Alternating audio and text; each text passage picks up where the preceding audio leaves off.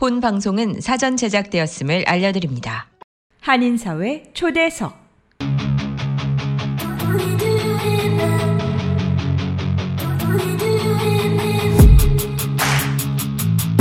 이 시간은 미주경제신문 한성용 본부장이 진행하는 종합시사 프로그램으로 한인사회 경제의 중심 인물들을 초대해 현안 문제점들을 파악해보고 이에 대한 해결책을 함께 모색해 보는 시간입니다.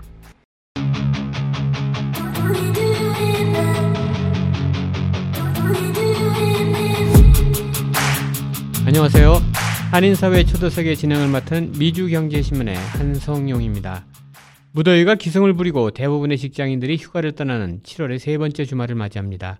재충전의 시간을 잘 활용하셔서 보다 효율적인 일상생활 이어가시기를 기대해 봅니다. 이번 주 시간에는 최근 인터넷과 매스컴들을 뜨겁게 달구고 있는 대화형 인공지능 검색 모델인 챗 GPT에 대해 많은 연구와 노력을 기울여오신 한국의 김세준 교수님을 전화로 연결해 최근 한국 내에서 진행된 인공지능에 대한 국민의식 조사 결과를 토대로 향후 우리 사회에서 활용할 수 있는 분야를 살펴보고 우리 생활에 전반적으로 미칠 영향 등을 전망해보는 시간을 가져보겠습니다. 그럼 김세준 교수님을 전화로 모셔보겠습니다.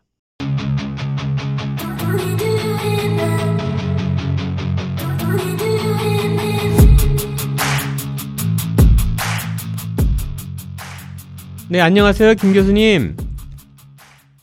어, 네, 안녕하세요. 아, 이거 반갑습니다. 어, 예. 네, 네. 뭐 어디서 전화를 좋네요. 네. 우리 이제 김 교수님하고는 또 참 오랜 인연을 맺고 있는데 이게 미국에 왔을 때 뵙게 돼서 너무 영광이고요. 우선 청취자분들을 위해서 우리 김 교수님 어떤 분이신지 간략하게 좀 이력 좀 소개 좀 부탁드리겠습니다.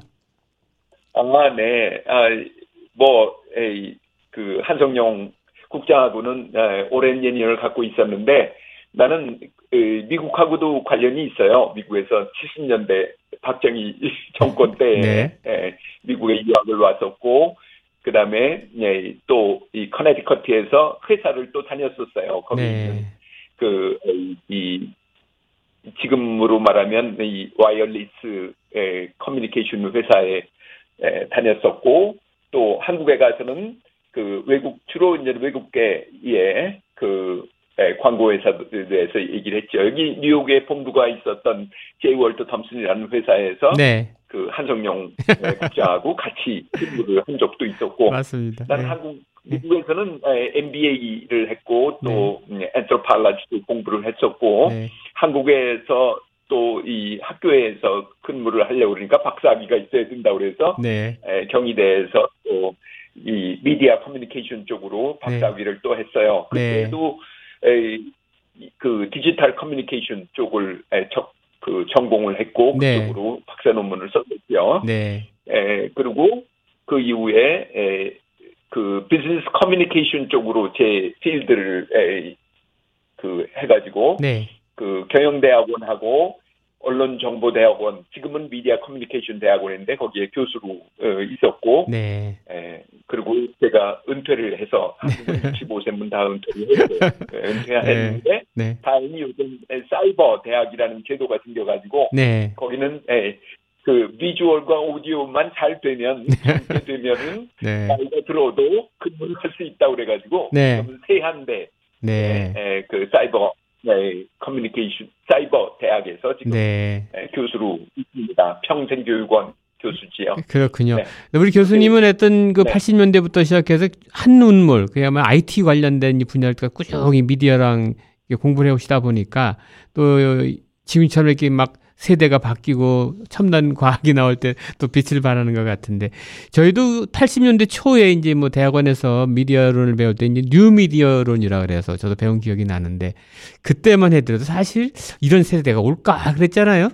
이게 벌써 10년, 네. 10년 벌써 강산이 다 네다섯 번 바뀌니까 이게 뭐 이루 말할 수 없이 저도 속도가 빨리 진행되고 있어서 참 격세지감을 네, 느끼는 것 그렇죠. 같아요. 예. 네, 맞아요. 근데 네. 그 우리가 그 당시에 뭐 네, 그- 개인 휴대전화나 이런 거가 있을 거라고 생각도 못 했는데 진짜 그 영화 속의 현실도 다 지금 나타나고 있고요. 지금 진짜 음. 그 식당에 가면은 뭐 종업원들이 대신해서 로봇가 막 물도 날르고 그러는 세대에 살다 보니까 이게 과연 어떻게 하나 빨리 이제 변할까 우리 모두가 지금 관심을 갖게 되는 것 같아요. 예. 네, 그래서 맞아요. 오늘 특별히 이제 그 교수님과 이제 얘기를 나눌 부분은 가장 최근에 이제 핫하게 떠오르고 있는 챗 GPT라고 하는 이런 분야인데 우리가 챗 GPT라는 말은 그 매스컴에서 많이 들었지만 일본인들이 과연 이게 뭔가 정확히 모르시는 분들이 많거든요. 그래서 한번 알기 쉽게 네. 챗 GPT란 무엇인가 정의를 한번 내주셨으면 합니다.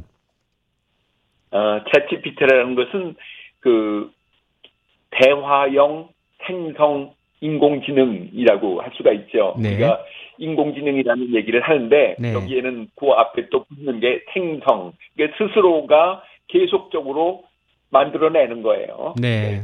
에, 그렇게 에, 그 에, 대화형으로 한다. 그 대화형으로 했기 때문에 그 전에 예, 알파고라든가 이런 건 네. 인공지능이잖아요. 그렇죠. 근데 그건 에, 사람들하고 대화하는 게 아니다 그거죠. 일반인들이. 음. 그 전에는 프로그래머하고만 에, 대화를 했었어요. 에, 음. 대화가 아니고 프로그램을 짜야지만 그치. 입력시키면은 네, 거기에 대한 인풋. 아웃풋이 받는 거지 스스로 이렇게 자동으로 움직이는 건 아니었잖아요. 그렇죠? 네네. 네. 예를 들면 예, 프로그램 용어가 있잖아요. 네. 코딩을 한다고 그러죠. 네. 프로그램 용어를 집어넣어야지만 네. 이쪽에서 예, 아웃풋이 나오고 그랬었는데 네. 이제는 일반인들도 그냥 에, 우리가 하는 지금 우리 에, 한정용 국장하고 같이 대화하는 것처럼 대화해도 네. 그쪽에서 아웃풋이 나오는 거예요. 네. 에, 그러니까 이제 대화형이다라는 음. 것 때문에 에, 수많은 사람들이 이- 이걸 try를 해볼 수가 있는 거죠. 그렇죠. 그 전에는 훈련을 받지 않으면 예를 들면 네. 뭐 코딩 학원이나 네. 컴퓨터 학원을 다니지 않으면은 네. 이걸 프로그래머 아니면은 대화를 할 수가 없었어요. 그러니까 그렇죠. 그 인원이 별로 안 됐죠. 네. 얼마 안 됐었는데 이제는 에, 누구나 다 할 수 있기 때문에 너도 나도 다 에, 여기에 에, 관심을 갖고 try를 해본다 그거죠. 그래서 음. 지금 우리 이거를 try를 해본 사람은 거의 뭐 한국에 같은 경우는 직- 에, 그 거의 75% 정도의 직장인들이 써봤다라고 네. 얘기를 할 정도로 네. 그렇게 할 수 있었는데 그 전에 있는 인공지능 그냥 AI라고 할 때는 네. 에이, 거의 뭐 에이, 1% 정도의 그 프로그래머들만 에, 이 업계에 이런 그 인공지능과의 그 교호작용을 할 수 있었다 하는 거죠. 그래서 생성형 AI라는 말이 맞고 네. 그게 이제 에, 보통 용사지요. 그리고 네. 챗GPT라고 하는 것은 챗GPT가 처음으로 이 상품을 에, 출시를 했어요. 네. 일종의 스타트업 회사지요. 네. 예, 그래서 이 처음으로 만들었기 때문에 이게 브랜드예요, 사실은. 그렇군요. 예, 네. 일종의 그, 네, brand name이죠, 챗GPT가. 음. 그런데 옛날에 그 우리 제록스 해. 그렇죠. 예, Xerox라고 그러죠. 사실은 이제 copy machine을 그, 지락스도 그 되죠. 브랜드인데, 예. 어, 그렇죠. 브랜드죠. 네. 예, 브랜드인데 Xerox라고 말하고 제록스라고 한국에서도 쓰는 것처럼 네. 에, 다른 소니 뭐 다른 걸로 뭐 파나소닉의 카피 머신이나 이런 걸로 해도 그냥 제록스 했다. 맞아요. 제록스 해달라 뭐 그렇게 막 고유 명사가 돼버렸잖아요. 예. 그래서 브랜드를 먼저 치고 나온 네, 이 회사를 이기려면은 네. 두, 번, 두 번째 회사는 보통 10배의 돈을 들여야 된다고 그래요. 그렇습니다. 이게 뭐냐면 브랜드 마케팅 비용이라고 그러거든요. 브랜드 네. 마케팅 네. 비용이 10배는 들어간다. 예. 네. 그래서 지금 가장 억울해하는 사람이 바로 그 억울해하는 회사가 이 구글이죠. 아. 왜냐하면 그 구글이 네. 에, 바로 이 에, 오픈 에, AI 시스템을 만든 사람들이거든요. 기술을. 네네. 그래서 그 기술을 에, 그 채간 거예요. 이 스타트업이. 네. 그래가지고 에, 자기들이 에, 오픈 AI 회사라고 이렇게 내걸고 챗GPT라는 GPT는 보통 명사고 앞에 챗을 붙여가지고 한꺼번에 붙여서 자기들의 상표로 등록을 해버렸어요. 그렇군요. 네. 챗GPT라고. 그래가지고 자기들이 앞장서 네. 있으니까 이 구글 같은 경우는 에이, 진짜 기술은 자기들이 만들어 놓고 결국 돈은 10배를 앞으로 써야만 네. 이길까 말까 한 그런 입장이 된 거죠. 네. 에, 그래서 에, 인공 지능이지만은 네. 앞에 생성을 붙여야지만 오늘 대화할 때에 네. 에, 생성 인공지능이다라고 하는데 그게 너무 기니까 그렇죠. 그냥 AI라고 그냥 네. 에, 그 줄여서 얘기하겠습니다. 그런데 그럼 현대를 살아가는 우리는 왜 이 챗 GPT에 대해서 이렇게 관심을 갖고 알아야 되는 걸까요? 그건 에, 우리가 이제 경험을 에, 신기술을 경험했잖아요. 네. 인터넷 시대라는 거. 네. 나도 에, 미국에 마침 있을 때 미국에서 에, 공부를 하고 직장을 갖고 있을 때가 92년도인데 그때 벌써 이미 미국엔 그 인터넷을 학생들이 쓰고 있더라고요. 네. 한국은 95년도부터 썼었어요. 그렇죠. 왜냐면 미국은 이미 그 국방적인 목적으로 해가지고 1950년대부터 네. 이런 그 월드 와이드 웹의 기본이 되는 네. 그런 그 정보 통신망을 갖고 있었거든요. 그렇죠. 그래서 미국이 이제 앞장서서 하게 된 건데 그때도 한국에 내가 한국에 귀국하니까 내가 나한테 강의 의뢰가 이곳저곳에서 오는데 네. 내가 강의하는 제목이 뭐냐면 인터넷이라는 무엇인가 음. 에이, 삼성이나 LG 같은 데 가서 강의를 했었어요. 네. 인터넷이란 무엇인가. 네. 그러니까 한국에는 아직은 이 통신망이 하드웨어가 없어요. 통신망이 네. 없을 때인데 그냥 개념적으로 음. 에, 설명을 하는 단계의 그런 에, 강의였었죠. 에, 그런데 이제 나중에 일단 통신이 에, KT에서 시작을 해가지고 국- 국가 국가기관이네 그걸 아, 그걸 할 수가 있었잖아요. 네. 그래서 통신망을 깔아주니까 그때 뭐 하이텔이다 뭐다 그래가지고 그런 그 전화망을 통해서 보내지는 인터넷이 나오니까 완전히 열광을 했잖아요. 네. 한국에서. 네. 왜냐하면 아 거기 가니까 모르는 게 없이 다 에, 검색을 할 수 있다 막 그러고 예. 그리고 사람들이 검색을 하려면은 일단은 에이, 그 데이터가 있어야 되잖아요. 네. 언어 데이터가 있어야 되는데 그거를 이제 에, 소위 카카오톡 같은 데서 계속 사람들이 올리잖아요. 네. 카카오톡 뭐 에이, 그다음에 네이버 뭐 에이, 블로그 이런 데 올리죠. 네. 그런 게 전부 다 재산이 되는 거예요. 음. 그래서 우리가 에, 집어넣은 걸 우리가 다시 마시는 거거든요. 네. 결국은 인간이 에, 쏟아놓은 그런 에, 대화를 네. 우리 그 중에서 검색을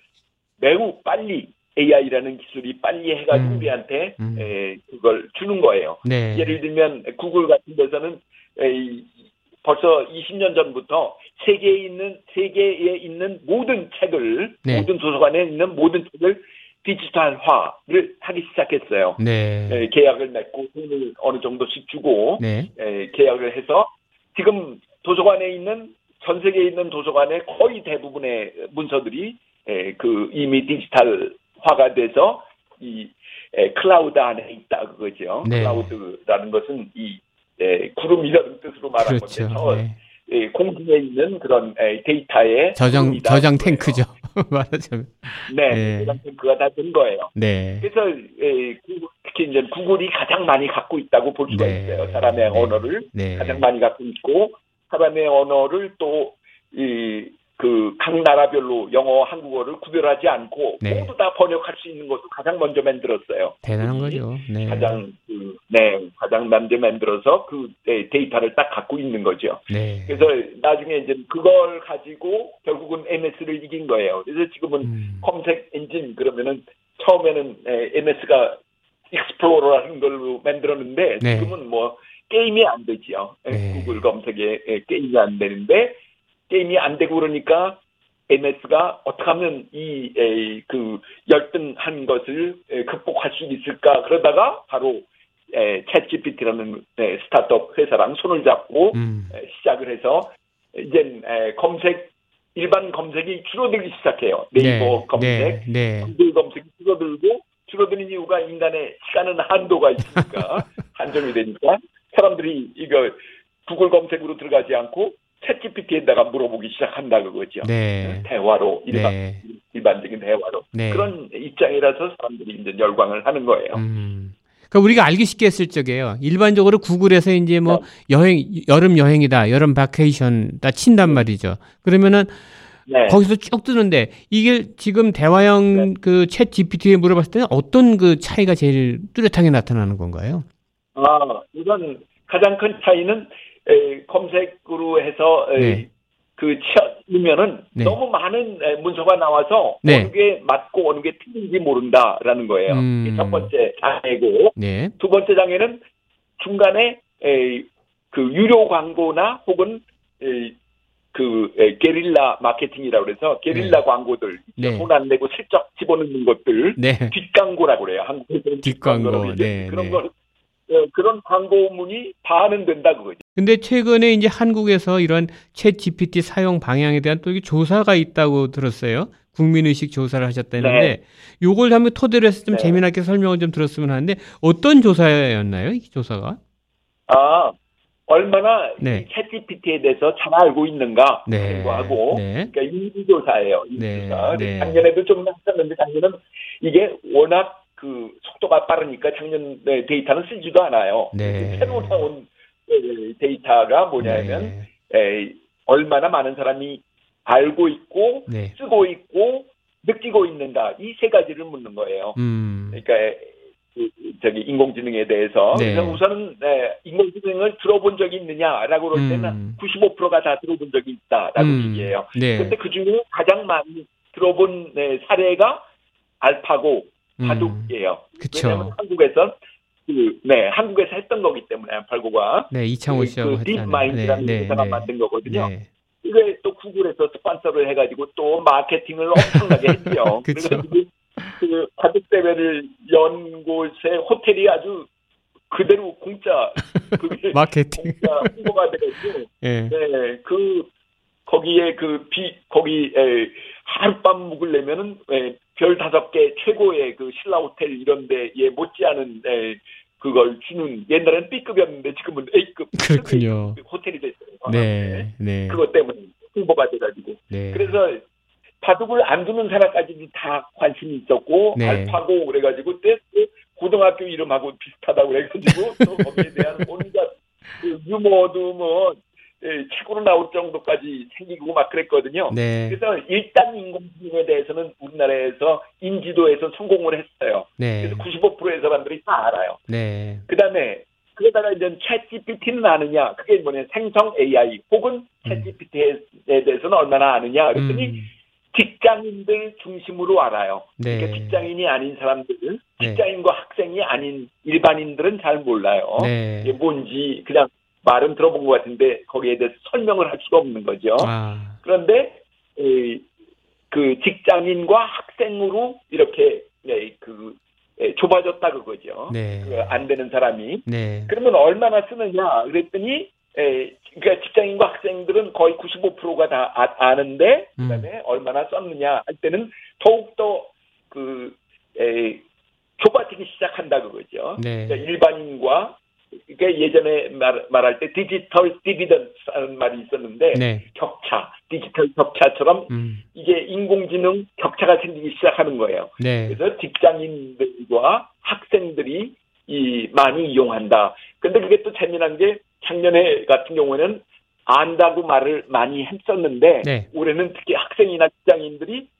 중에 그 사람들의 대답에 의문이 있는 그런 대답들이 있어요. 그것도 이렇게 에, 조사 분석론에서 할 수 있는 그런 에, 파악해낼 수 있는 거거든요. 상대방이 거짓말하는지 아닌지에 대해서. 음. 네. 그런데 실제로 쓰고 있으면서 안 쓰고 있다고 말하는 사람이 늘어나기 시작했다 그거죠. 아. 왜냐면 에, 학생은 그걸 쓰고 있는데 어떤 때에 안 쓰고 있다고 얘기해요. 부정한데 쓰고 있다는 가능성이 있다 그거죠. 음. 그리고 회사도 못 쓰게 해요. 예를 들면 음. LG나 뭐 삼성이나 그 대기업에서는 아예 그냥 차단을 시켰어요. 네. 챗GPT나 이런 네. 인공 에, AI랑 대화하는 것에 대해서 완전히 차단을 시켰거든요. 네. 왜냐하면 여기서 뭐 물어보고 그러려면은 많은 자료를 주면은 더 자세한 답을 주거든요. 더 정확한 답을. 네. 그러니까 자료를 넣는데 그게 회사 거다 그거죠. 음. 그러니까 위에 부장님께서 빨리 빨리 이거 에, 만들어서 예, 나한테 보고해. 그러면 급하니까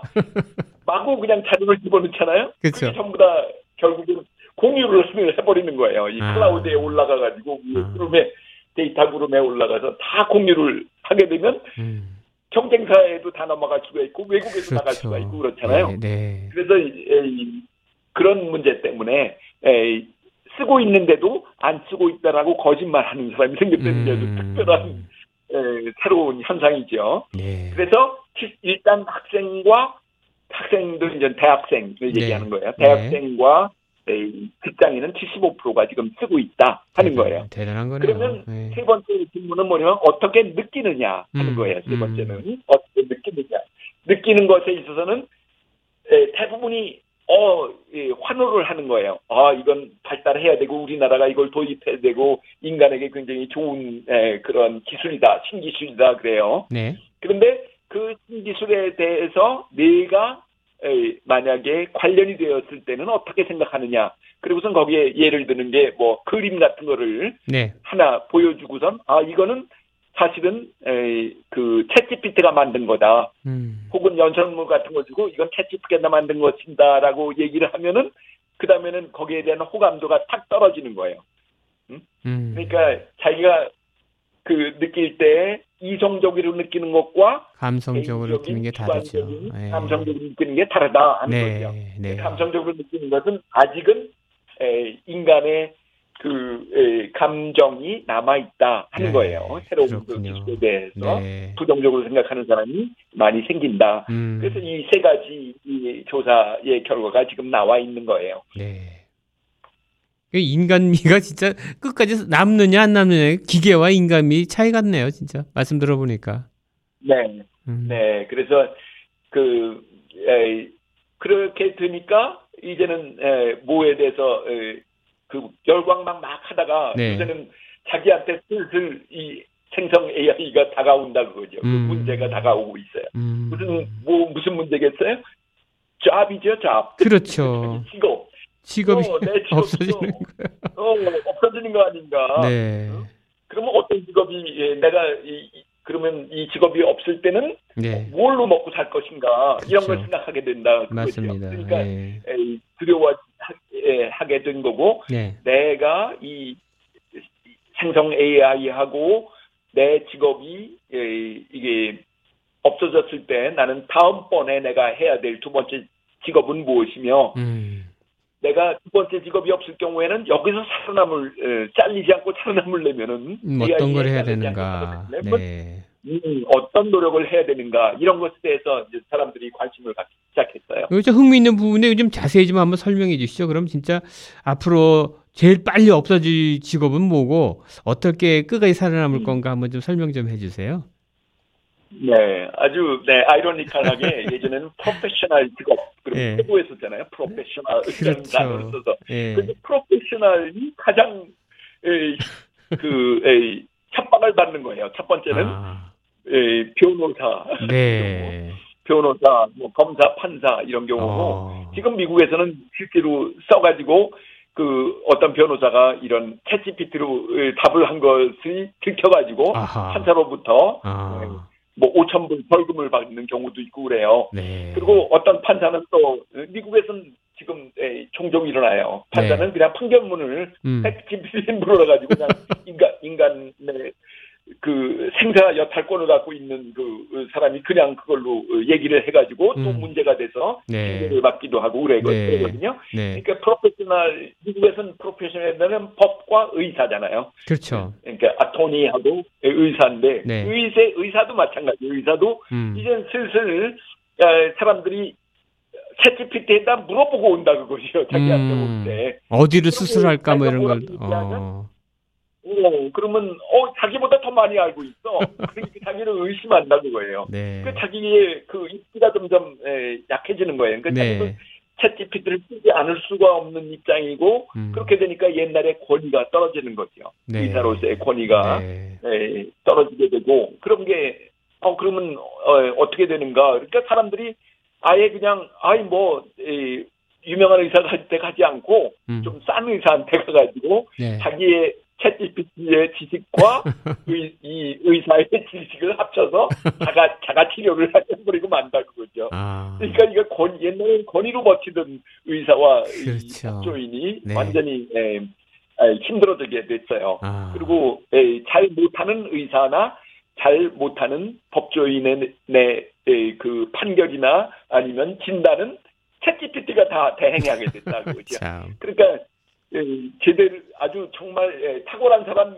아니면은 직업을 바꿔야 될 그런 입장에 있는 아. 거예요. 지금은 예, 그렇게 된 거예요. 예, 근데 뭐 파랄리걸 서비스라고 있는데 네. 예, 예를 들면 예, 예전에 법조인이 된 사람이 패럴리걸을 하는 정도의 채팅이나 이렇게 만지고 거기에 대해서 예, 음. 답이 나오는 거를 갖다가 뭐 이렇게 유튜브나 이런 데 올려야 되는 음. 그런 입장이 돼버린 거죠. 참. 그러니까 유튜브로 먹고 살아야 되는 그런 네. 입장이 된 거예요. 참 옛날에 과거 생상할 수도 없었던 일들이 지금 현실로 나타나고 있는 거군요. 결국은. 어. 네, 그렇죠. 네. 반면에 좀 그래도 끝까지 그 인공지능보다도 우위를 지킬 수 있는 그런 직업군은 또 뭐가 있을까요? 그러면? 아, 결국은 그 인공지능이 못하는 건데 네. 인공지능 시대에 막 에, 사람들이 아 인공지능이 나오니까 모든 잡을 다 뺏을 거 아닌가라고 네. 얘기하는데 사실은 네. 에, 인공지능이 할 수 있는 거 현재는 현재로서는 네. 에, 한 0.1%밖에 안 돼요. 네. 사람하고 대결을 했을 때그 네. 이유가 뭐냐면 네.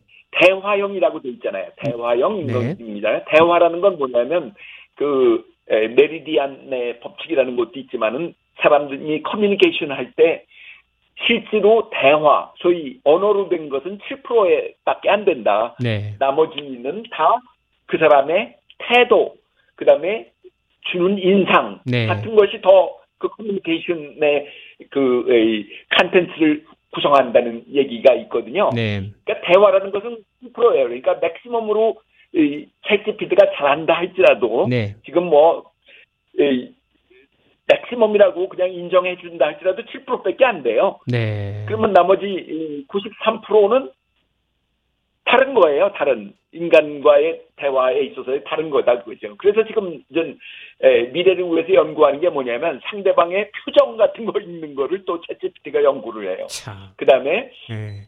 이런 대화 말고 언어 말고 뭐죠? 예술 같은 거 있죠. 네, 음악 네. 뭐 이런 것들. 네. 그다음에 뭐 그림 에, 이런 거, 네. 이미지 뭐 네. 이런 것들 그런 것에 대해서 에, 지금 연구를 하는 이유가 바로 대화라는 것이 갖고 있는 그 커뮤니케이션에 있어서의 7%의 역할밖에 못하는 그런 에, 한도를 넘어서려고 지금 그러는 거죠.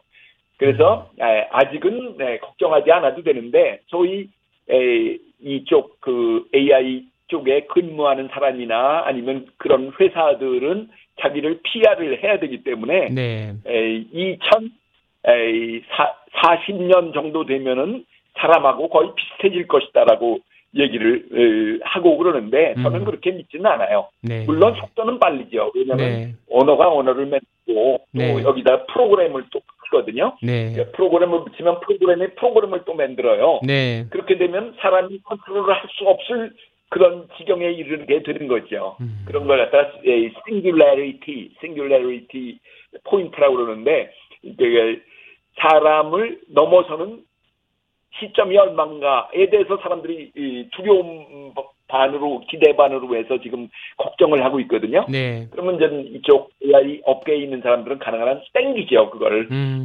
왜냐면 기술이 빨리 가고 있는 것처럼 얘기하기 위해서 음, 음. 그런데 에, 제가 보는 관점에서는 에, 저는 커뮤니케이션 에, 쪽으로 네. 인문 사회 쪽의 네. 입장에서 보면은 네. 그렇게 빠르진 않을 것이다. 아. 물론 이, 이게 새로운 버전이 나올 때마다 네. 두 배씩 에, 그 기능이 높아지는 건 사실이에요. 네. 그러니까 이 에, 작년에 3.5가 나왔을 때보다 지금 에, 챗GPT 4.0이 나올 때 4배 에, 향상됐다고 얘기하거든요. 네. 그러면 내년에는 또 에, 참. 두 배가 되니까 8배가 또 향상이 되는 거고 그게 네. 나중에 8, 16막 그렇게 되면은 가속도가 붙는 건 맞아요. 아. 어? 특히 이제 프로그램을 붙이기 시작하거든요, 네. 요새.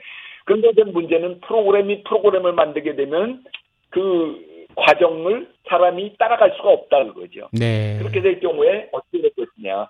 그러니까 전쟁도 그렇잖아요. 전쟁이 나고 그러는 것도 에이, 그 아주 이- 이상한 데서 전쟁이 나잖아요. 네. 그게 합리적이지 않다 그거죠. 그런 네. 것처럼 AI와 인간 사이에 전쟁이 일어나는 것도 음. 아주 엉뚱한 데서 일어날 음. 것이다 하는 거죠. 그 중에 하나가 이제 사람이 컨트롤을 못하는 그런 음. 지경에서 일어나는 거예요. 그래서 우리가 네, 진짜 네, 이 네. 시점에서 교수님 생각해 봐야 될 부분은 바로 미래 인공지능 시대를 준비하는 우리 대응 방안이 아닐까 생각이 들어요. 그래서 이 네, 엄청나게 그렇죠. 빠른 속도로 지금 발전은 돼가고 있는데 과연 그럼 우리는 어떻게 네. 준비를 해야 되느냐? 특히 내부 소통면이나 AI를 어떻게 활용해야 되느냐 이런 거 좀 한번 그 중심적으로 한번 좀 한번 설명을 좀 해주세요. 우리가 어떻게 그럼 대처해야 네. 되는 건지. 예. 청소기 하나로 먼지 흡입부터 물걸레 청소까지 올인원 타워로 충전부터 먼지통 자동 비움 보관까지 세상의 청소를 또 한 번 혁신한 LG 코드 제로 A9 컴프레서가 6시 30분을 알려드립니다. 네. 그, 그렇잖아도, 네. 음, 그, 올해 초에 미국 국방성에 이제 학자들이 이렇게 연구를 한 걸 갖다가 또 네. 세미나에서 발표한 게 있는데, 네. 그게 그, 에, 드론을 만들었는데, 네. 전부 다 가상으로 이제, 에, 그, 시뮬레이션만 한 거예요. 네. 에, 드론을 해서 에, 상대방의 적을 공격하라라고 얘기를 했는데, 음. 공격하면은 또 공격해서 몇 명을 죽이면은 또 포인트를 주고 음. 그러면 점점 더 잘하잖아요. 그렇죠. 그랬더니 이, 이 자기를 자기가 공격하려고 그러는데 자꾸만 뭐라고 잔소리를 하는 사람이 있는데 그게 이제 조종사예요. 아, 그 인간 조종사인데 인간 조종사를 제거해. 거꾸로 와가지고 죽였어요. 제거를 해버렸어요. 아. 그 제거를 하고 제거를 하니까 그 이 팀에서 음. 비상이 걸려가지고 절대 에, 조종사는 죽일 수 없다라고 음. 또 인력을 했어요. 네. 인력을 하니까 그다음엔 그 에, 토- 송신 타워를 갖다가 또 에, 파괴를 해버렸어요. 송신 타워를 그러니까 자기를 컨트롤하는 사람이 없게 만들어야지 자기가 자유롭게 막 아. 포인트를 따, 따면서 잘할 거 아니에요. 음. 그런 경우가 이제 singularity 포인트가 오는 시점이다라고 보는 네, 거죠. 네. 그래서 그걸 이미 영화는 창의적인 거기 때문에 영화의 에, 터미네이터의 스카이넷이라는 이름으로 나왔어요. 이 인공지능이. 아. 그 당시에 스카이넷이라고 말한 이유가 그 당시엔 인터넷 시대이기 때문에 이게 네트워크의 하나일 거다라고 생각해서 만들었는데 음. 지금은 그게 이제 에, 로봇이랑 연결이 될 수 있는 그런 시점에 온 거죠. 스카이넷이 아니고 AI로 된 거죠. 그래서 AI가 이제 인간을 에, 망가뜨리는 그런 음. 영화가 현실로 오는 거예요. 참. 그러면 에, 어떻게 에, 사람들이 아, 이런 것에 대처를 해야 될거 아니에요? 그렇죠. 이게. 중요한 어, 부분인데. 어 떻게 해야 예. 될 것인가. 네. 그러면 결국은 에, 여기에 그 소위 철학적 질문, 질문이 생기게 된다 그거죠. 그래서 거기에 대해서 네. 뭐 우선적으로 사람들이 대응하는 방법은 뭐 일단 6개월을 정지하자라고 그래서 여러 가지 그 관련 회사들이 음, 음. 네, CEO들이 네. 같이 공동 사인도 하고 뭐 이래요. 네. 그런데 그 한 번 이렇게 고삐가 풀린 기술이라는 것은 억지로 어, 한다고 해서 그게 네. 중지를 할 수가 없잖아요. 그러니까 네. 그런 것들은 그냥 에, 어떻게 보면 전부 다 이제 그 사인한 사람들이 그 과학자들이고 그러니까 자기들 그 에, 일종의 면피용으로 네. 하는 거 아니냐라는 그런 에, 비판도 있죠. 그런 네. 얘기를 하는 것이. 네. 그러니까 멈출 수는 없어요. 멈출 네. 수는 없는데 그러나 에, 최소한 에, 기독교 단체라든가 뭐 인문 사회계에 있는 사람이라든가 이런 사람들은 선언은 해야겠다 그거죠. 네. 가이드라 선언을 해야지만 법으로 가이드라인을 만들거든요. 네. 그 법, 법이라는 것은 항상 에, 여론에 의해서 만들어지는 게 법이니까 네. 여론의 합의에 의해서 네. 그러니까 여론을 우선 만들 필요가 있어요. 그러니까 어떤 건- 어떤 건 되고 어떤 건 안 된다 하는 거. 음. 그러니까 뭐 에, 여러 저기 미국에서도 그렇고 한국에서도 몇 군데서 얘기를 한 건데 네. 결국은 에, 그 크게 얘기하면 그거예요. 에, 기술을 멈추게 할 수는 없다. 네. 그리고 이 기술을 우리가 활용을 하면 된다. 음. 비서가 하나 음. 생겼다. 아까 음. 에, 얘기한 것처럼 에, 비서가 생긴 거로 생각해서 잘 이용하는 교육을 받고 또 계속 개발을 하는 것을 막아서는 안 된다라는 거고 그러나 그러고선 그러나 하고선 나, 나오는 게 바로 에, 그 인간의 소외되는 거 특히 이 에, 디지털 에, dividend 하는 거 네. 그러니까 너무 차이를 만들어서 결국 가난한 사람은 더 가난하게 되는 거 음. 이런 것에 대해서는 막아야 되지 않겠느냐 하는 음. 거죠. 왜냐하면 이게 AI가 들어오게 되면 네. 아, 네가 저기 에, 처음에 신입사원에서 AI를 신입사원으로 부리게 되면 네가 예, 대리 부장으로 올라가는데 뭐가 나빠 이렇게 얘기하지만 그렇지 않거든요. 네. 예, 지금 로봇 기계로 되어 있는 하드웨어 로봇 공장에서 쓰는 것도 보면은 그 결국은 어떤 사람이 예, 계속 예, 결국은 밑으로 가느냐 하면 예, 로봇에 밑으로 가는 사람이 닦고 쪼이고 기름칠하는 사람은 계속 그것만 하는 거예요. 음, 거기서 음, 그러니까 자기가 부릴 줄 알았는데 자기가 부리는 게 아니고 자기가 서비스를 하게 되는 거죠. 음. 그 로봇을. 네. 그러니까 예, 점점 사람은 잘리고 음, 겨우 그래도 거기서 예, 잘리지 않고 남아 있는 사람은 예, 그걸 감내를 해야 되는 거예요. 닦고 조이고 기름치자 하는 거죠. 그러니까 결국은 AI도 마찬가지로 AI를 쓰는 사람도 있지만은 네. AI에 종속돼서 계속 그냥 AI 때문에 허덕거리는 그런 계층이 적지 않은 인원 수가 네. 남아 있게 될 것이다 네. 하는 거죠. 네.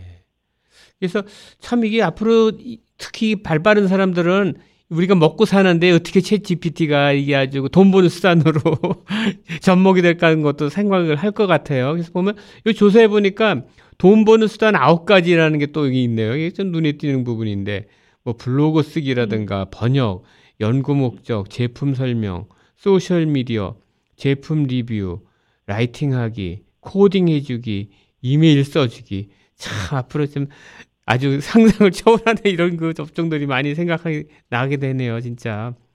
이 네. 어떻게 보면 양날의 검이에요. 이 저기 AI라고 하는 게 우리 사회에 미치는 적이 좋은 점과 나쁜 점이 같이 공존하는데 참 우리가 어떻게 이걸 대응하는가 참 중요한 그 수단인 것 같습니다. 음, 네, 맞아요. 네. 그래서 그래서, 앞으로 네. 윤리적인 문제도 참 작동할 것 같고요. 앞으로 이런 AI를 네. 접하는 데 있어서. 네. 네. 그래서 이거 그러면 네, 이- 아까 네. 두 가지가 있다고 그랬잖아요. 이것이 네, 네, 우리가 네. 계속 키우는 게 있고 네. 에, 또 하나는 에, 너무 커, 커지는 것에 피해받는 사람들을 구제해야 되는 입장이 있고 그렇다 그거죠. 네, 예, 네. 그게 양날의 검이에요. 네. 좋은 점, 나쁜 점, 네, 양날의 네. 검을 동시에 갖고 있는데 그러면 이걸 키우기 위해서는 한국 같은 경우는 어떻게 해야 되느냐? 그렇죠. 문제가 뭐냐면. 한국은 이 네. digitalize가 굉장히 이, 뭐 핸드폰 사용률이 세계에서 1, 2위를 다투는데도 불구하고 네. digitalize를 못했어요. 뭐를 아. 언어를 아. 언어를 예컨대 우리가 뭐 아래아 한글만 네. 쓴다든가 뭐 이런 네. 식으로 하고 네. 에이, 그래서 좋은 점도 있지만은 그러지 못했다 그거죠. 또 여러 가지 그 분위기가 네. 자유롭게 말하는 것을 자꾸 이렇게 억제를 했다든가 네. 국가에서 네. 토론하고 그러는 거 토론도 이, 이 온라인 상에서 토론하는 거 이런 것도 그 제대로 된 그런 글을 써서 올리지 못하고 그냥 쓰레기 같은 그 글만 올리고 말이에요. 네. 그런 것들은 그 잘 사용이 안 되거든요. 활용이. 네. 그렇게 결국은 다시 옛날 인터넷 시대를 미국이 에, 미국의 미국이 빅테크로서 큰 돈을 벌- 벌듯이 네. AI도 결국은 뭐냐면 언어를 많이 소위 large language를 많이 갖고 있는 나라가 네. 결국 1등은 미국이에요. 영어니까. 그렇죠. 그렇죠. 2등은 어디겠어요? 음. 2등은 중국이에요. 아. 중국에 대해서는 중국은 지금 굉장히 높은 에, 고도의 그 기술을 갖고 있고 거기 네. 목, 목표는 뭐냐면 미국의 기술을 앞장서는 거거든요. 네. 그런데 완전히 차단을 하는 거예요 정보를 음. 외국에 모르게 음. 지금 뭐 구글 같은 것도 못 있잖아요 그 나라는 네. 에, 그럴 정도고 굉장한 기술을 갖고 있다고 사람들이 두려워해요 미국 측에서도 두려워하고 모르는데 네. 네. 왜 거기선 그렇게 발달을 했느냐 그 인구가 쏟아낸 언어가 어마어마하다 그거죠 그렇군요. 이게 음. 현재의 그 에이, 15억 인구가 쏟아낼 뿐만 아니고 역사가 또 어마어마하게 길잖아요. 그렇죠. 네. 미국이 400년인데 거기는 뭐 2만 년 가까이 되고 네. 그러니까 네. 그러니까 그 역사 그 공간적으로 시간적으로 어마어마한 양, 양의 언어를 갖고 있어요. large language를 네. 갖고 있다고. 네, 네. 엄청난 그 에이, language의 그 클라우드를 갖고 있어서 네. 금방 만들어요. 그전 바로바로 만들 수가 있어요. 음. 이 기술을 갖다가 네. 이걸 시키는데 한국은 어이쿠 이- 이러다 보니까 우리는 데이터가 없는 거예요. 데이터가 음. 저희 랭귀지 데이터가 부족한 거예요. 한국어라는 건 한 한글가 있고 네. 우리나라에서 뭐 써내야 영어나 중국어로 써- 써내는 사람은 뭐 거의 없다고 봐야 되는 거죠. 네. 데이터를. 네. 그러니까 지금도 결국 챗 GPT랑 이렇게 대화를 할 때 보면은 영어로 쓰면은 아주 훌륭한 답이 막 나오는데 음. 한국어로 쓰면은 이상한 에, 너무너무 조금 양도 작고 에, 질도 떨어진다는 아. 거죠. 그 이유가 빅데이터가 없기 때문에. 그러네요. 그 데이터가 쌓여야지 이게 하나의 그 기능을 발휘하는 건데 기본 데이터가 그럼요. 양이 네. 적어서 그렇다는 말씀이시잖아요. 아. 그럼요. 그게 이제 음. 에, machine learning 에, language를 에, machine이 learning을 하고 음. 해야지만 그다음에 음. 거기서 에, 또 프로세스를 거쳐가지고 네. 인간과의 대화 모드로 에, 변할 수가 있는 건데 음. 한국은 그래서 지금 에, 아주 비상이 걸렸어요. 네이버나 음. 뭐 이런데 저기. 카카오에서 네. 자기들이 세계의 당이 어깨를 겨누고 있다고 생각했다가 음. 이게 딱 나오고 나니까 어이고 이거 지금 네, 개발을 하고 있긴 있는데 문제는 데이터가 없는 거예요. 아. 중국이나 미국처럼 데이터가 없는 거예요. 그래가지고 음.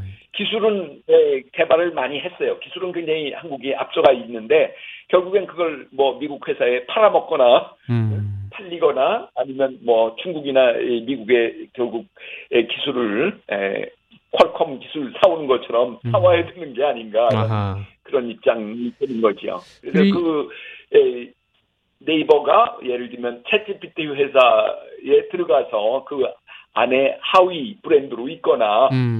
이렇게 되는 수밖에 없다 하는 거예요. 지금. 그렇군요. 네.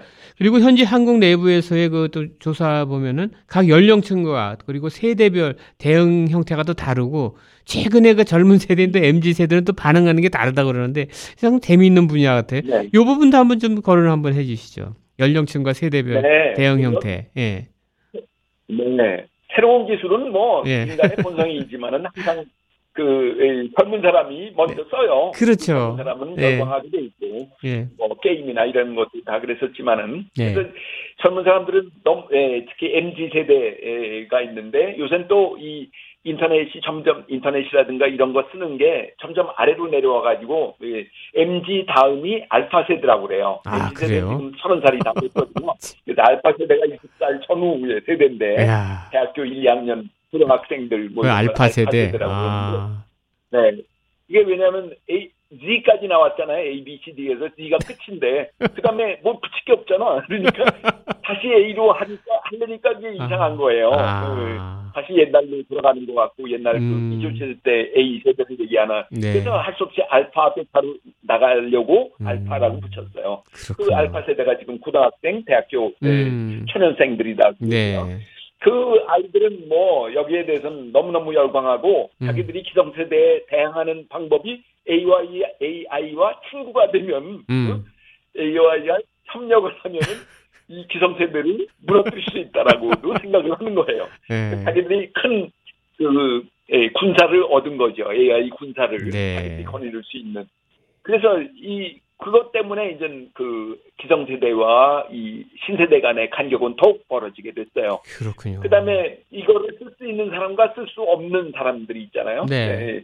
그런 예, 국민 중에서도 아까 얘기했지만 직장인과 예, 네. 대학생들은 뭐 너무너무 예, 열심히 쓰고 있고 예, 좋아하지만은 그러나 그렇지 못한 사람들은 이거 완전히 예, 대화가 토, 통하지 소, 소외되는 거 아닙니까 정말. 예. 네, 소외되지만 아니고 이걸 쓰는 사람들이 자기들을 착취하거나 사기를 칠 가능성이 있다는 두려움도 있다 그거죠. 네.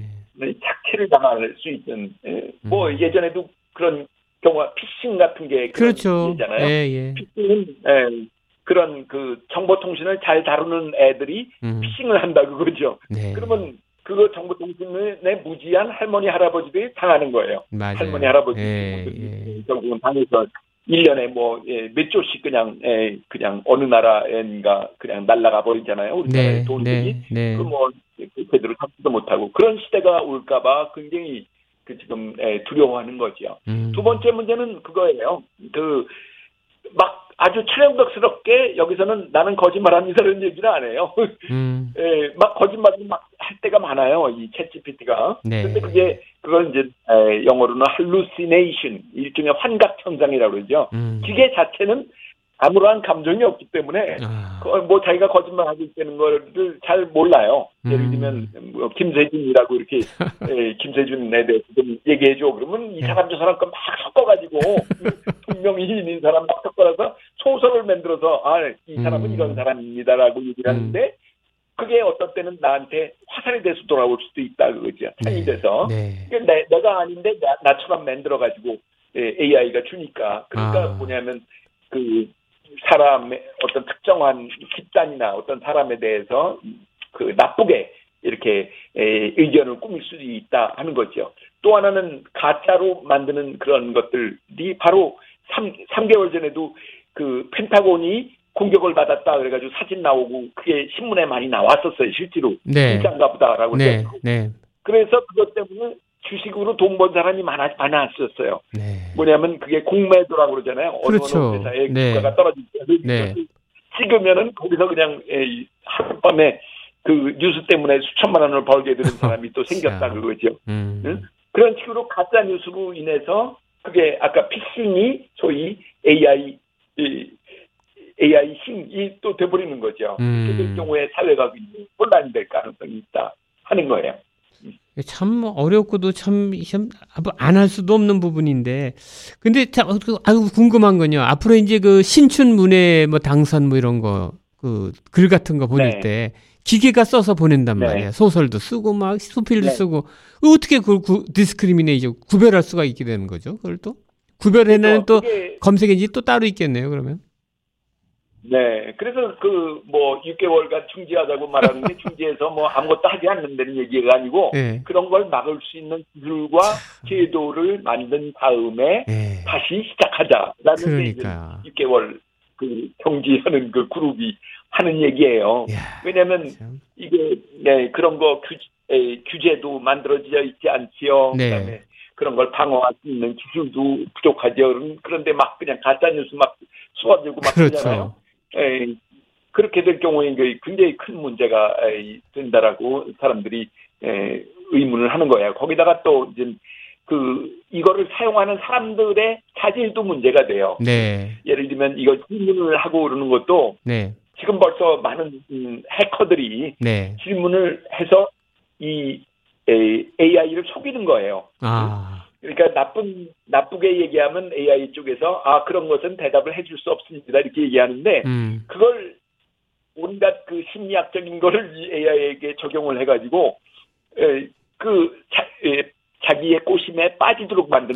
참. 예를 들면 뭐 네. 네, 뭐 에, 누구 집에 들어가려는데 그 열쇠 번호를 음. 따는 방법에 대해서 15가지만 알려줘. 그렇죠. 하고 어, 또 그런 기술뿐만 아니고 지금 우리나라에서 자소서라는 거 있죠. 자기 소개서 네. 에, 그 대학교 졸업하고 자소서도 이 챗GPT로 뒤집다 써요. 아, 그런데 거기에다가 항상 쓰는 게 뭐냐면 그 그게 이제 프롬프트라고 그러잖아요. 그 네. 질문에다가 뭐라고 쓰느냐면 아 그러나 최대한 챗GPT로 쓴 것처럼 표시 안 나게 써줘라는 어. 얘기예요.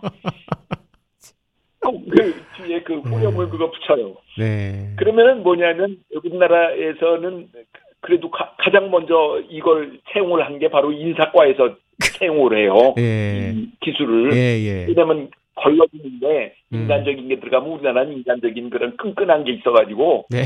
에이, 뭐 아는 사람을 채용했다든가 그러면 문제가 생기잖아요. 그렇죠. 예, 항, 항, 뭐, 항, 항맥이 있다든가 혈맥, 흑맥 뭐 이런 게 있어가지고 한국이 굉장히 그게 예민하기 때문에 네. 무조건 기계로 한다고 그랬어요. 음. 우리나라가 세계에서 유일하게 객관식으로 어, 해가지고 대학을 가잖아요. 야. 그게 있을 수가 있어요. 대학생으로 가는 사람이 객관식으로 해가지고 간다는 게 그게 이유가 인, 인맥 그런 부정 네. 때문에 예. 그러는 거거든요. 예. 그래서 그런 어, 문제가 있어요. 그래가지고 네, 그러면 어떻게 인사과장은 또 어떻게 또 쓰느냐면 그걸 채점을 하는 걸 전부 다 이 챗GPT로 하거든요. 왜냐면 네. 자기는 관여 안 했다고 얘기하기 위해서. 자. 근데 거기다 꼭 그렇게 해요.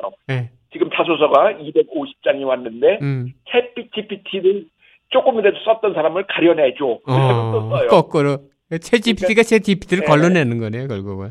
어. 네, 그게 이제 창과 방패의 모순이 되는 거죠. 네. 네, 저쪽에서도 뭐 이쪽에서도 참. 이쪽대로 막으려고 그러고 예. 네, 그런 그 아주 아이- 아이러니가 예, 생긴다 하는 거죠. 그리고 또 하나 두 번째의 문제는 뭐냐면 네. 한국은 질문하는 기술이 없어요. 아, 한국 사람들이. 네. 그래서 예전에 그 오바마가 8년 전 10, 거의 10년 됐네요. 10년 전에 한국에 왔을 때 기자들한테 네.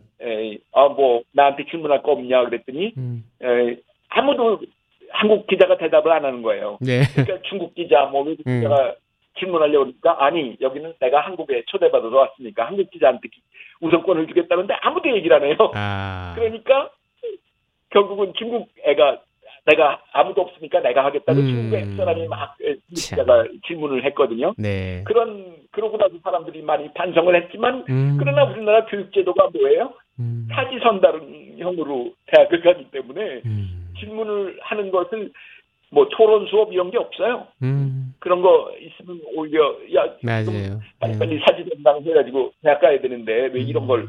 하느냐고 학교에서 토론을 하느냐고 그런다 그거죠. 그쵸. 토론에서 가장 중요한 게 상대방에게 질문하는 법이거든요. 네. 그런데 그 챗GPT의 밑에 있는 거 질문하는 게 바로 프롬프트라고 얘기해요. 프롬프트. 네. 근데 이제는 프롬프트 엔지니어를 뽑는 그런 현상이 생겼어요. 네. 그 프롬프트 엔지니어는 뭐냐면 질문 잘하는 사람을 뽑는 거예요. 음. 그래야지 질문을 잘해야 답이 제대로 나오니까. 그렇죠. 근데 그런 사람이 부족하다고 얘기해요. 특히 아. 한국에서는 한국에서는 그런 네. 질문하는 것에 대해서 훈련이 안 돼 있어가지고 네. 그걸 에, 슈플로 잘 이용을 못하는 거예요. 네. 네. 하여튼 좋은 말씀 감사합니다. 지금 많은 또 시간이 흘렀는데 마지막 마무리하는 차원에서 그럼 앞으로 우리가 AI GPT를 다가서는 우리 입장에서 어, 크로징 멘트로 앞으로 어떻게 해야 될까 간략하게 좀, 좀 요점만 좀 말씀해 주세요. 마무리로. 네.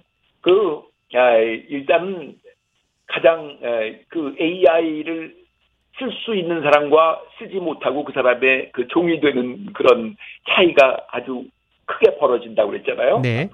AI 시대가 됐으니까. 네. 그럴 경우에는 결국은 이, 그 AI를 이길 수 있는 인간성을 키워야겠다라는 거죠. 인간성과 음. 능력을 키워야겠다. 네. 그거에서 필요한 세 가지 조건이 있어요. 네. 그것은 첫 번째는 창의적인 인간이 돼야 돼요. 창의적인 거. 네. 그러니까 창의적인 건 뭐냐면 AI는 그 자기가 스스로 차- 인간이 아니기 때문에 네. 그냥 주어진 데이터를 분석하는 거 그런 건 빠르게 잘하지만은 네. 창의를 내는 것은 인간만이 할 수 있는 거다 그거죠. 네. 음? 그러니까 AI가 자꾸 이렇게 AI 나름대로 또 창의를 하려고 그럴 때 그걸 빨리빨리 이렇게 네. 제압을 하고 네. 이용을 할 수 있는 AI를 네. 이용을 할수 있는 그런 창의적인 인간이 돼야 되는데 네. 지금 우리나라 대학에서 저는 에, 어떻게 어떤 학교에서 요청이 와서 제가 에, 강의를 하긴 했어요. 이 창발 그 창발이라고 그러더라고요. 창발성 교육이라는 걸로 해서 네. 그한 학기 동안 이렇게 해본 적이 있었는데 그런 과목이 없어요. 창의 교육이 음, 없어. 네. 대학교에도. 네. 창의 일단은 창의성, 에, 증진 뭐 이런 것에 대한 교육이 없어요. 그래서 그런 교육을 자- 에, 인간은 교육을 통해서도 창의가 될 수 있거든요. 물론 네. 탁월한 거라든가 뭐 네. 개인적인 그런 가진 교육도 중요하지만 창의적인 인간이 되는 그런 공식 교육을 만들어야겠다. 그런 과목을 만들어서 학생들을 교육해야 된다라는 거고 두 번째는 협력적인 인간을 만들어야 돼요. 협력적이라는 건 뭐냐면 AI는 그 저기 챗GPT 로고도 보시면 알지만은 서로 물리고 묶여가지고 이렇게 에, 동아줄처럼 돼 있잖아요. 동그랗게 네, 네. 챗GPT 로고 보면 그게 뭐냐 협력한다는 거거든요. 네. 협력. 네. 그러면 AI가 협력할 때는 우리는 그거에 못지않게 협력을 해야 돼요. 협력을 하는데 우리는 에, 그쪽보다 유리한 건 뭐냐면 인간과 인간끼리 협력하는 인성을 길를 뿐만 아니고 인간과 기계도 협력을 해야 되거든요. 네. 기계를 알아야지 기계를 조종할 수 있고 협력을 할 수 있으니까. 그렇죠. 네. 그래서 그런 에, 협, 협업적인 그런 인간형이 필요하다. 세 번째는 감성적인 에, 인간이에요. 감성에는 또 윤리적인 것 들어가 있죠. 네. 감성적인 인간이 돼야 된다. 네. 왜냐면 인- AI는 감정이 없는 걸로 영화 같은 데서 나오잖아요. 스카이넷 그런 네. 감정이 전혀 없어요. 그런데 인간은 그걸 이기려면 음. AI가 갖고 있지 않은 감성을 해야 된다. 그럼 감성을 어떻게 키우느냐? 네, 그게 바로 예체능을 해야 되는 거지. 예체능, 음. 예체능 교육을 강화를 하고, 네. 그 다음에 윤리 교육 같은 거를 해야겠다. 윤리. 네. 왜냐면 AI는 윤리가 없으니까.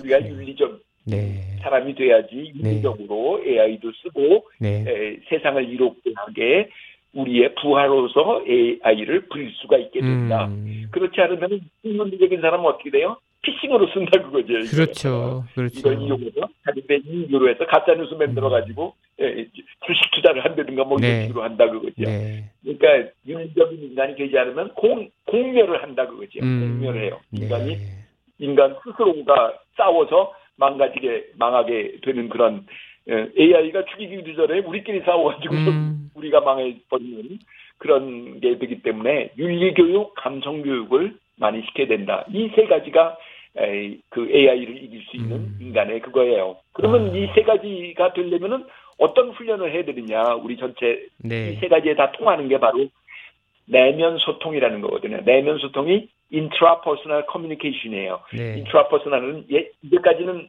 에, 신방과 그 학과장도 다녔었지만은 네. 옛날 신방과 소위 커뮤니케이션 학과에서는 이 그, 그걸 쏙 빼고 나머지만 가르쳤어요. 미디어, 음, 매스, 뭐 미디어만. 가르쳤죠. 네. 네. 그런데 인간의 그 커뮤니케이션 양이라는 것은 90%가 내면 소통에서 나오는 거거든요. 네. 실제로 그게 대화로 나오는 것은 10%밖에 안 돼요. 네. 10% 안에 매스미디어, public 예, 커뮤니케이션, 매스 커뮤니케이션 다 포함이 되는 거죠. 네. 근데 그 90%에 해당하는 내면의 에, 소통 문제에 대한 훈련과 이론이 없었어요.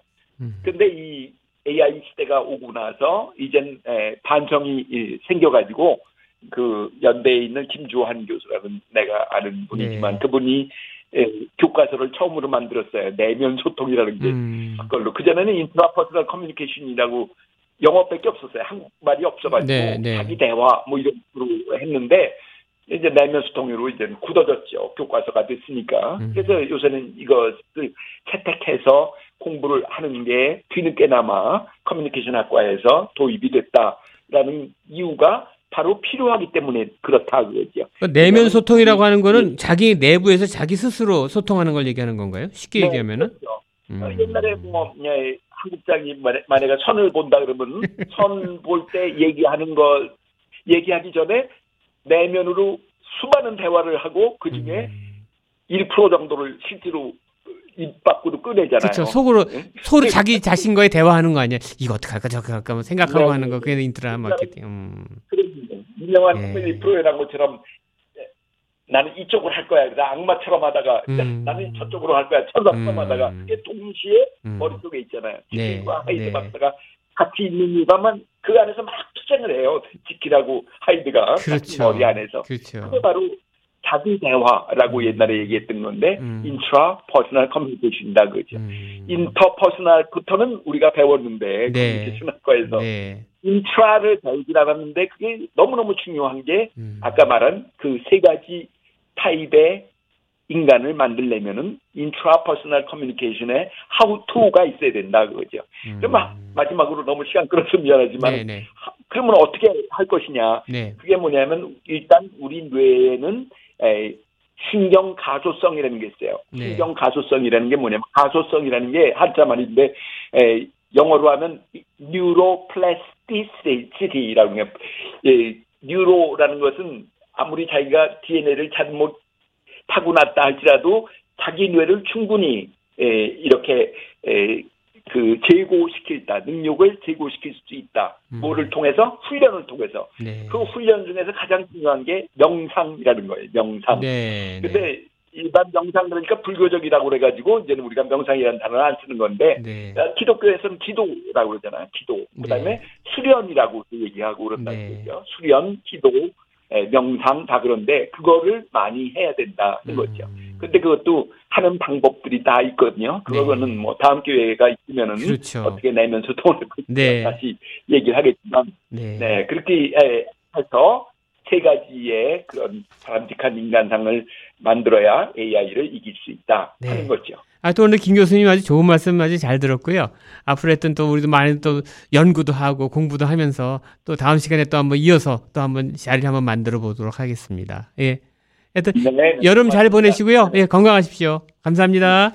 네, 네, 네, 고맙습니다. 들어가세요.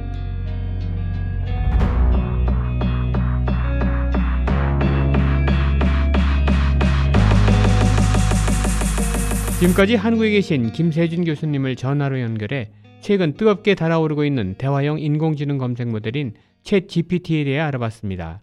앞으로 다가올 미래의 디지털 시대를 준비하는데 조금이나마 도움이 되셨으면 좋겠습니다. 여름의 절정으로 시작고 있는 7월의 중순입니다. 보다 건강하게 보내시기를 기대해 봅니다. 지금까지 미주경제신문의 한성용이었습니다. 다음 주 시간까지 안녕히 계십시오.